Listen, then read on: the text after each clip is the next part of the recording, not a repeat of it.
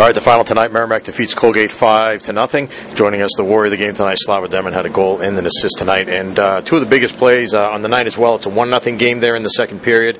You guys had to kill a pen- penalty first of all. You did that, and then the two goals that took it from a one nothing to a three nothing game. Uh, first of all, t- tell us about that first play. I know that uh, well, he didn't get an assist on the goal because of the way it worked out, but Otto Luppinen took a pretty big hit to, to start that play off and make a play, and then, then you helped to assist on the goal.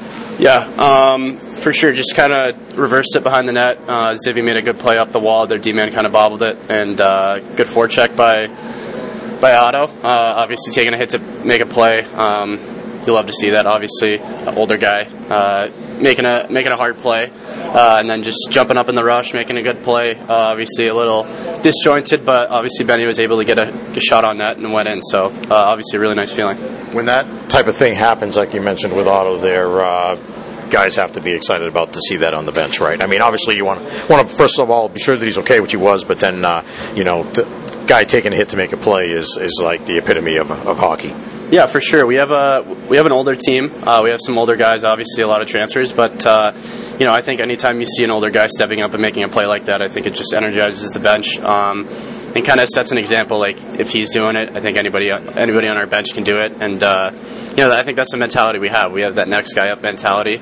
Um, you know, I think a lot of guys, a lot of people are counting us out. Don't think we're a good team, and I think that's just fueling us to, to continue to, to push and get better every day. And uh, it's obviously exciting with uh, with the group we have and the roll we're on. So hopefully we can keep it going here and then that made it two to nothing. It's still a close game, really, at that point. But then the game that's really gave you the goal that gave you guys some breathing room.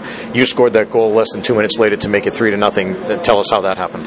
Yeah, just uh, you know, I was kind of getting a sense that they were throwing a lot of pucks up the wall. Obviously, got a, a weird bounce there on the on the boards. Was able to jump it, try to make a play to the middle, um, and you know sometimes you get a lucky bounce, and that's just what happened. Was I was able to get it on the other side of net and put it home. So, um, first goal of the year feels really good.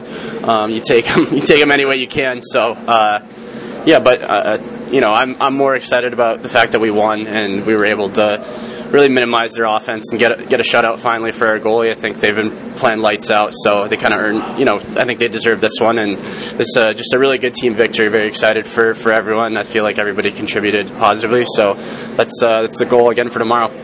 Zach Borgiel gets the shutout. He's had two good games that he's played so far, just like your other goalie, uh, Hugo Ollas. But also, you know, defensively, you guys limited their shots. I wasn't sure if you guys knew going in. They had outshot every the opponent every game they'd played so far, and then you guys out, outshot them by a, a pretty good margin tonight. That shows that not only the goalie doing his job, but the defense as well.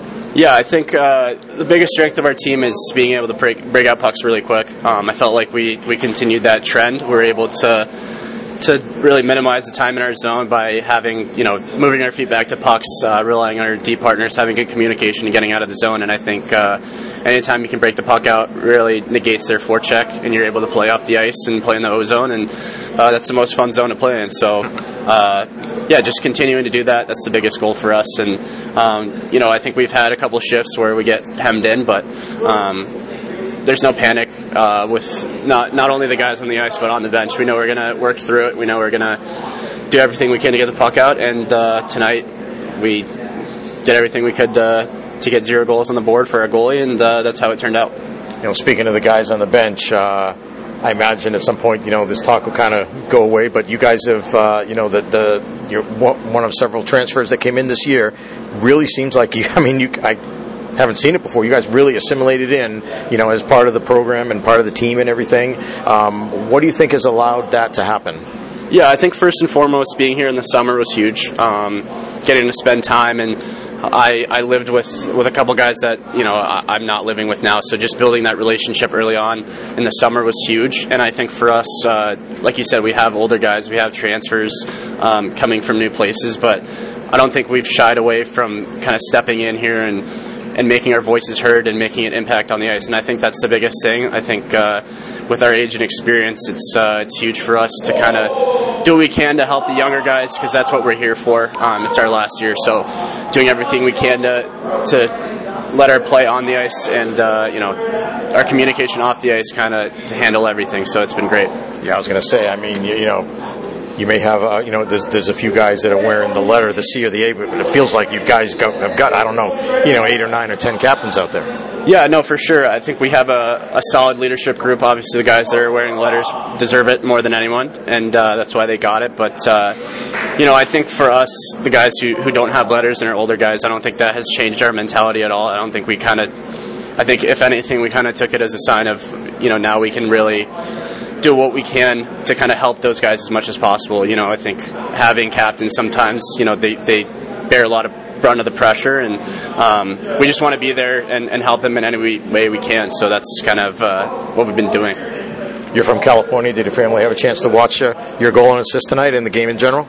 Yeah, I think uh, both my parents are watching. I got a, a, text from both of them after the game, so it's uh, far far away from home, but uh, I'm really happy that they're able to still tune in, which is awesome. Nice. So, so Slava Demin Warrior the game with a goal and assist tonight. Congratulations. Good luck tomorrow night. Thank you so much.